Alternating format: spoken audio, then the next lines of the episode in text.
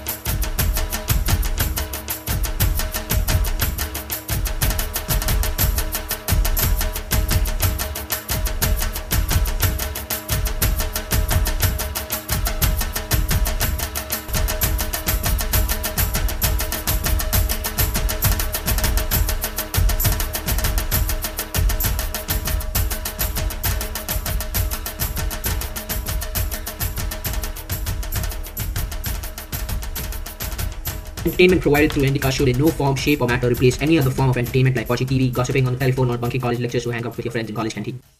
Welcome to IndieCast. It's episode 7 and it's 9th November.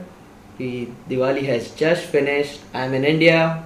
It's never been nicer in about 3 years. So, and I have Rashmi Bansal with me, and editor of Jam Magazine, and then a very close friend of mine, Vikram Nanivadekar. We call him Nani, and he's been posting comments, so let's see how this thing goes. We are going to be discussing about publishing business in India and what's happening with it. So just to introduce Rashmi, she, as I said, is the editor of Jam Magazine. Jam Magazine is, I think you will do a better job, talking about Jam. Yeah, sure, Aditya. Jam is a popular youth magazine which has just completed 10 years this August, and it's an independent venture in the sense it's not backed by any large media house. It was just a group of us who started it 10 years ago. But I thought it was, isn't it a Times thing? No, they have another copycat magazine called Just Like That. We are just another magazine and they are just like that. Oh. So, yeah, we have nothing to do with the Times of India. Well, the thing about Jam which is unique is the fact that it's a magazine of, for and by youth. I mean, around 50 to 70% of the content of the magazine is generated by young people, by students. And we have this concept of having college reporters in different campuses. So we pretty much feature everything that would interest a young person, from sports and technology and music and movies to careers to lots of college news about festivals, things like that. But it's all written in a very much more colloquial style and more informal language, which today has become quite common even in the mainstream papers. But when we started, for example, it was not very acceptable to have English and Hindi words mixed together, for example. But that's the way people speak, so we would really reflect more of the way people spoke, the way people thought, and we would put across some more radical or different points of view, which maybe would not get into the mainstream. So I think that's in a nutshell Jam Magazine, and we sell about 31,000 copies, and we also have a web presence. One copy costs 8 rupees. It's a tabloid format magazine. It's 8 rupees is very cheap, but the idea was to have a magazine that anyone can pick up without having to think twice. We started at 4 rupees in 95. So we've had especially 100% inflation.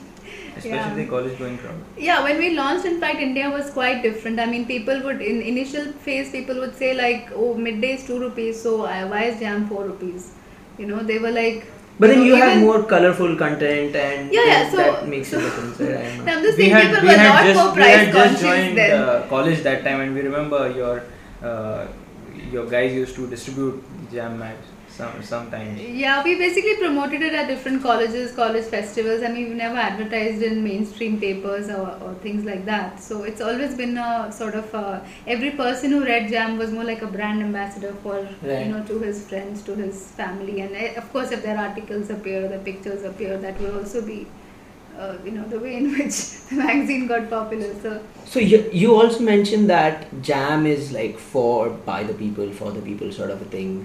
You know, young people are creating the content. So how, if there's someone there, how does one become, you know? I mean, see, it's a very open process. We would constantly advertise, write for us, be our reporter, you know, contribute to the magazine. So a lot of people would write in, and the thing is that I think 99% of the time the person gets a reply from us, which normally doesn't happen. If you write to a large paper, very rarely do you get a reply back. You know, I mean, a lot of the articles or a lot of the submissions may not be suitable for the magazine, but we would still get back and say, okay, fine, maybe you could do this or maybe you could do that. We would give them something to do or some guidelines. And of course, some people are naturally very good, and you know, they just they're like great. I mean, they write very well. Writing is one thing which even I was talking with Aditya. That is something we could talk about. Because even in my part of business, you know, what do you analysis. Do? We track the treasury market, which is foreign exchange, and the debt market, which is government securities and corporate bonds, etc. Mm-hmm. So whatever market commentary is written or analysis is done, it has to be presented in a written format. You can't beat that. Okay. It goes out to clients. But I have myself faced this problem. It is so difficult to get someone who can write proper English. I mean, you don't need any Shakespeare's. Yeah, I agree. See, the thing with and I'm talking about postgrads. Yeah. Okay, you were just talking about MBA and things. Yeah, I think to an extent we have helped a lot of young people get their first break in writing, but also in other fields, like we would run an annual program wherein you know, we would run a copy test wherein people who want to be advertising copywriters could apply. Or we run a summer internships program where people get to work in different companies. And again, a lot of these things were much more radical when they started, because today summer jobs is something everyone does, but in 95, I mean, it was not heard of to do a summer job. So in a way, we have, you know, like been pioneering in all these. In this regard, I guess for you it would have been easier because only people who were interested in writing would have applied. No, but all kinds of people apply. We ask for analysts, and people who are aspiring to be analysts. But then you have a much more people writing for you have to have a lot of technical knowledge and things like that. Whereas, you know, Jam magazine is. I think one thing is that you know, writing to be published is different from writing to communicate a business proposition. Yeah. Because writing to be published, we often have to explain to people that look, I mean, there has to be a story, there has to be something that grabs other people's interest. If you submit something and you know nobody else is going to read it because it's written very boringly. Or it's not written. It's see, either you can take an old topic and shed new light on it by you know, having a different point of view or some new information, or you can take a old topic and write it interestingly. I mean, you know, you have a style, you have some kind of entertainment value or some humor or something. If you have neither and you just write the obvious that, you know, India is corrupt and politicians are bad or whatever, and that makes no sense. But a lot of people write that kind of stuff. So we have to teach people, in fact, how you know, they'll tell you, no, nothing is happening, my call is very dull, nothing is happening. But if you talk to them for 10 minutes, you'll find 5-6 things are happening. Right. But they just don't perceive that that's news. So we have to instill in them a news sense that, look, this is news. You know, if your canteen suddenly has stopped having samosas and people are agitated because of that, I mean, that is news for our magazine, may not be news for other people. So what you're saying is actually that kind of writing has to be taught at the school level, you know, wherein people are taught how to write properly, use English well and all that. But yes, so that's I wonder whether what I've always wondered about is whether this is an age-old phenomenon or it is a fallout of the MTV generation that we grew up in, you know, couch potato thing and stuff. No, I think every generation has these problems. It's because no one seems to enjoy. Forget about the importance, forget about understanding the importance of a properly written analysis. No one seems to enjoy writing. They don't enjoy reading. No, they just don't. What do you mean? Even a person X, now if he reads a newspaper and finds a spelling mistake, let's say, he will say, a spelling mistake kya hai. Times of India paper mein, wo paper mein. But when he himself is writing, he won't worry about that. The email language what we type. Say for example, I think for example courses like BBA are becoming popular, which is like Bachelor of Business Administration. I think these are useless courses. At the undergraduate level, people should study basic stuff. I mean, they should even study things like English literature, which are not really so-called important, you know, utilitarian, but then that's what builds your language. Soft skills. Builds your thinking process, your ability to analyze a situation. I mean, whatever the subject. You have to know normal proper grammar. You just have to grow up on Tell Me Why's and Tell Me How's and then Nancy Drew, Hardy Boys, probably Sidney Sheldon, and you can easily write one, you know, in a simple English. But language. Even that is not happening anymore, though. It's not happening. That's what people are not reading. No, I mean, I don't think that's true. I mean, it does seem so, but then see, that proportion of people has always been there who've never been interested in anything, right? I mean, every group of people from 50 years ago, 30 years ago, 10 years ago, there'll always be some people who are more learning oriented, more growth oriented, and others who just take life as it comes. I mean, they just want to have fun. But then that percentage is growing, though. I mean, take it from the readers should be laziness. The percentage of people who are literate today is much higher. So actually, you can't say that because I don't know. I mean, one has to look at this thing we are talking about, and you also said that it should be at the school level. Even I believe it should be. Subroto Bagchi had written about this thing in Business World. He used to write for Business World. I don't know if he's still writing. Yeah, I had even emailed to him saying it was a good article. He had written 1 hour at the bus stop or something. You know, a letter to the headmaster. Those kind of essays we used to write in school. So he had written about this, that people simply cannot write one straight line without a mistake, without a grammatical error. Well, that's why I'm podcasting, right? Because well, a lot of people write to me for advice on where they want to do MBA. Just today again, I've got some 4 emails saying I want advice on how can I do MBA, and many of them write with very poor English. So the first thing I write to them and says, I hope this is just laziness on your part, and this is not your actual English, because if this is your English, then it's going to be very difficult for you to clear any of the entrance exams. So I agree with what you're saying to an extent, but I don't know. I mean, I have a daughter who's 6 years old now, and she's just started to read herself, and she's, we encourage her to read and everything, but she watches a lot of television also, and she's already into computers also. So I think it depends. I would hope that she would grow up to be a, good reader and writer, and a lot depends on the home environment and how much of effort the parents put in and how much.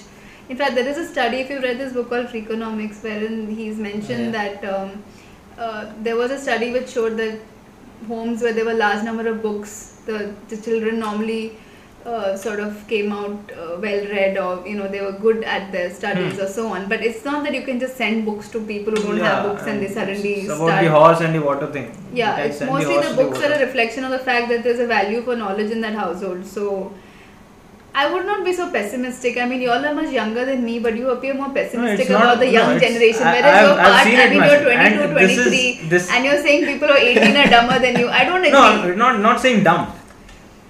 I'm saying, what about writing part? I'm saying that. What about reading? Because concern is more apart from Subroto Bagchi, I have a friend, Maulik, who's working in Philadelphia. They recruited a female. Even they are analysts. They recruited a female from one of the, supposed to be one of the best B schools in Mumbai, from the suburbs. And MIMS. Yeah. Gujju reservation. Yeah. So they even he's a Gujju. They recruited this female, probably. He was telling me, and she did not, I mean, she was poor at writing. No, I agree. And this is the best B school, they say. But that is not a problem with India. That problem is worldwide, I think. Was in CMU as well, was in my university as well. I mean, they just can't write it. Chinese people, man, they have so much problem writing. They just cannot present their thoughts. I mean, it's just the way it is. Probably, I don't know. China wasn't a colony, wasn't a British colony, so we can spare them. But that's just a reason, right? I think the problem is also the English language itself. I was surprised to know that we are the third largest publishing country in the world, or some. Obviously, US and UK are the first two. But I don't come across enough people buying books, and I don't know how Crossword is doing their business, but I never thought India was a hot place to sell books. I mean, is it really? No, I mean, historically, yeah, books have been very expensive historically, compared to the income. When we were younger, we used to dream about buying books because, they were so expensive. Today, you can spend your income on books. And if you see Crossword, it has got, I think, 12 or 15 branches now. It's owned by Rahejas now. It's been taken over. In fact, this other bookshop called Landmark in Chennai got some record valuation, was bought over by another retail chain. And they're also planning an IPO. Yeah, and a lot of these bookshops, of course, are making money also. A lot of their money by selling VCDs and DVDs and toys and other things. But people are at least going in, so the culture is developing. And yeah, we haven't been used to really buying books in the past, but I think that the people who have come of age and today can spend, a lot of them are fond of books and they are buying for themselves, for their kids. I mean, nobody goes to Crossword and just looks and comes back anymore, and you see people buying stuff, and they don't normally buy one Harry book. Potter 800 rupees selling like hotcakes. Yeah, but that 800 is rupees is big money in India. Well, I think Harry Potter phenomenon shows that something, but then Harry Potter was value. The first few books were not so over promoted, but they on their own took off because they had something unique about them, and of course beyond that it becomes a marketing phenomenon, cultural phenomenon. But is it about Indian authors writing about India centric things? Are they writing more about India centric things? Because I remember my English teacher in school once said, Chetan Bhagat's book now, it's apparently sold 70,000 copies in the first 3 days or something like that. So I think the reason being, of course, that they've priced it very well is 95 rupees, which is cheaper than buying a ticket to a movie today, and it gives you the same 3 hours of entertainment, which is, it's not like classic literature or something, but fine. I mean, I think all these things do expand the market finally, and everything need not be. Even Vikram Seth's book has sold very well. I think the hardcover book. Well, even Narendam Chaudhary's books sold very well. I don't know. That's a peculiar phenomenon. You have to find out. I think it's just I have no idea why that book sells, and I don't think if somebody buys it also, whether they read it, I'm doubtful because I've never met anyone who's read the book. Have you met anyone? I mean, I know a guy who has the book, but I don't know if he has read. Well, one doesn't know how he has the book. I mean, there are many ways. How do you get onto India's bestseller list? What is the criteria? What, 5,000 copies? I suppose some sales in different outlets, they probably compile the sales in 10 or 12 different outlets. No, those can be rigged, right? Yeah, it's easy to rig. Tomorrow if I want to go and buy a book and, rig the sales, it's not difficult. But I don't know in this particular case. But then what is the big problem? It appears that people are getting into the reading habit or buying books habit now, but then where does the problem? Whether it's the writing or recently, for example, I bought a VCD of this movie No Entry. I hadn't seen the movie, I bought it. I was quite happy, it was 169 rupees and some four of us saw it. We felt we got our money's worth. I'm saying the same thing, if books are priced cheaper, that's A. I mean, even Freakonomics, I bought it, was very expensive. It was quite expensive actually initially. That's why I haven't bought it. That's why I'm an economist. Yeah, so there's this very good service in America called Lulus or Lolos or something like that, and you can print books online.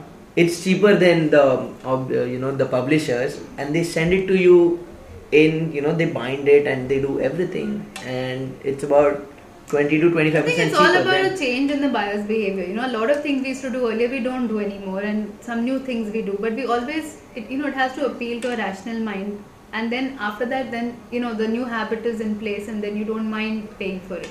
We've always had a problem paying for certain things. We feel, nahi yaar, kisi se de lenge. Yeah, libraries are there for books. But where are the libraries? There are no libraries, unfortunately. We don't have the concept of public libraries. Even the lending libraries which used to stock those Archies and Mills and Boons are no longer there. BCL, I am a member of BCL. It's difficult to find a Salman Rushdie or even college Vikram libraries, I doubt, would be keeping fiction or literature or anything. I mean, they mostly have college-related books. So I guess the only solution is if 5 people decide to buy 5 books and circulate among each other, that could be one solution. I don't know. This sold Dan Brown at 80 rupees. That's true, but the street only picks up the most famous titles and reprints. But then why doesn't someone start a book exchange club or something like that? I don't know where I'm sure someone can start many things. The same thing is saying, why doesn't someone start a youth magazine? So we said, okay, we'll be that someone. So someone has to be that someone and start it. But whether there's money in it or not, or it's a sustainable business, or whatever. These guys, Crossroad and Landmark. What's the name of the other chain? I don't think a bookseller will get into the book. No, I'm saying if these guys are growing, which means there's money in this. So why aren't the publishers, Why aren't they in love with the authors? Why aren't they marketing the authors? No, the number of authors coming out is quite large in India now. It is happening. I mean, so you need more marketing of books. You need more. You need better books also. You need a lot of different things. I mean, the fact that you have to tell us that many authors are coming up, that itself says that. But that's not necessary. Yeah. Well, okay. No, we are fairly knowledgeable guys. I mean. Yeah, at least you would like to think so. Well, and I mean, then the other thing is that a book for me at least has always been tiring to read, and people want easy and quick entertainment, right? So TV does it for them, don't you think so? TV or audio. It depends on what kind of person you are. I know what kind of a person you are. you want whatever that quick. I know you are our centre forward in our football team. We know how quick you are. So you are a different kind of a person. Patience has not been a virtue with you. So, but for others, people. Well, I mean, they like those who don't like the written word will obviously go to the audiovisual. That's true. But then audiovisual doesn't necessarily fulfill your demand for things which are intelligent and so on, because it's catering to a much vaster audience. So it has to be more of a lowest common denominator or middle denominator level thing. So then you have to live with that. You can't get everything. I mean, you will not have as much. Yeah, Gone with the Wind is such a brilliant book, but it's like 1200, 1300 pages. You know what? Someone tells me, I mean, yeah, I totally agree with you when you say I don't have patience and all. Yeah, I'm not going to deny that. And when someone tells me that there's this new good book coming out and great things about it, I'm like, yeah, I'll just wait a year and they'll probably come out with a movie on it. So. Are there more people? I'm sure there are a lot more. Yeah, there are many people like you, and that's why when you're talking about books and publishing not growing, obviously you're one of the culprits who's not letting it grow. Right, so, but the point is tomorrow they could be growing, and you guys are growing in the minority now, aren't you? And what is the publishing business doing about that then? See, most publishers are going to see themselves as brands which are delivering some kind of aggregation of content. I mean, the web is there, but it's got millions and millions of things. You can't go searching for millions of things, so you have to still have certain brands you believe in that look, we filter out things and present them in a manner which makes it interesting for you, or we present selected things. There's going to be a value to selection, there's going to be a value to presentation, there's going to be a value to aggregation of relevant things for people, and then they'll go to certain brands. I mean, somebody may come to Jam, somebody may go to New York Times, somebody may go to Wired Magazine, but those brands will still exist in cyberspace, or they'll exist on mobile phones, or they'll exist wherever, because otherwise you just got a sea of content. I mean, 1,000 million podcasts. We already have it as far as newspapers or tabloids. But think about things that are popular in India, sports. I mean, tell me a decent sports magazine. There isn't one. We had one called Sports Star, but that was when Agassi was in form, and Agassi is still in form.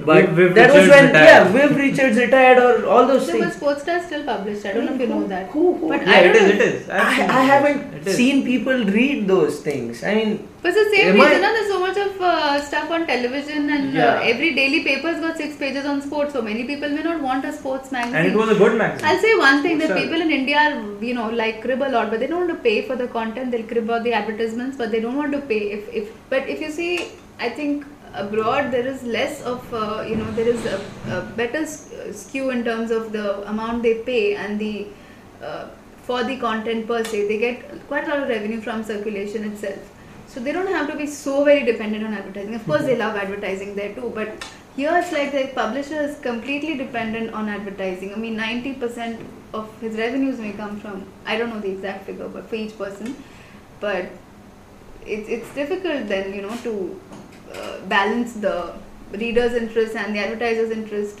So then what about now? Most of the things coming out are more masala oriented and all those things, and less of intellectual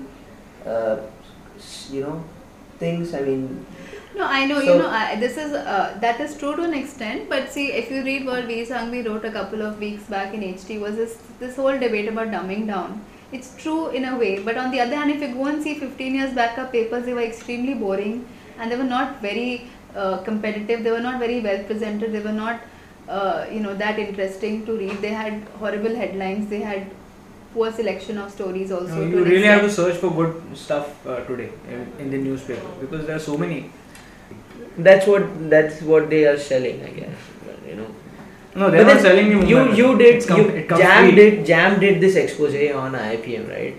No, I think, see, that's the thing, when there is so much of competition and there's so many different mediums, and yeah, a lot of stories will get reported by people like, maybe like Jam, by Tehelka, by, I mean, CNBC has got one show called Uncovered now, where they keep on reporting about these things happening. So, I think I think people want to read those things. I mean, you know, people want to read, but then you know what? These stories take a lot of time and effort, and normally what happens is most papers, they just don't have that much time and effort. They won't give somebody a month to say, okay, fine, keep following up, keep getting more. I mean, they like ask you to submit a story every day, every 2 days. So then, you know, the person is just running around today, you know, aaj ka kaam khatam kiya, tomorrow. They don't have that much of, you know, they don't have surplus people. That okay, fine, so and so is working on this story and I give him 2-3 weeks to really make a good story out of it. So that's I think that a lot of publishers are not invested in their human resources so well. I think you have to have a much better quality of people applying for journalism as a career, which has started happening now. In the past, it was more like a lot of people didn't join it out of choice or interest, they just took it as a job. And also Indian publishers, and mostly, as you know, like just recently it's been opened up to foreign investment. Earlier it was 100% owned by Indians. There's a lot of vested interest in keeping foreign investors out of the media, because it's not that foreign investors will come into India and make Indian papers anti-national. I mean, obviously Rupert Murdoch, if he comes to India, is not going to sell Pakistan is great to Indians. He's going to take an Indian line. That's the way Star TV is promoting Saas Bahu and all that, you know, Indian traditional stuff, because that's what sells. He's going to put in what sells, and what sells is India is great, India is a wonderful country, you know, that's going to sell. But the main thing is that people who are already publishers, they don't want to give up their turf, because they know if tomorrow foreign publishers come in with a majority stake, they're going to up the salaries, they're going to up, the entire game will change and their monopoly will end. So nobody wants that to happen. But it will happen someday, because, you know, you can't like, you can't hold them off forever. So. Well, in fact, there was a good discussion, and unfortunately we have to stop. It's been about half an hour, and we can cut off the extra stuff. Yeah, we can cut off the extra stuff, but I wanted to keep it down. So, because it's just more painful for people to download it, and so we have this, you know, bandwidth capacity in India. So that's about it. That's a wrap up. Thanks a lot, Rashmi. Thanks a lot, Nani. It was great having you guys.